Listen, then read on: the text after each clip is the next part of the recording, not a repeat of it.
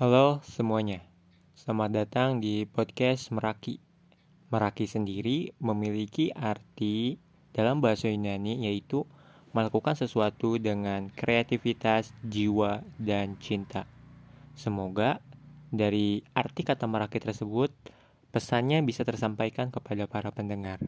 Dan untuk mendukung kami, jangan lupa untuk selalu mendengarkan podcast ini. Saya Rijal Mulana, See you next time.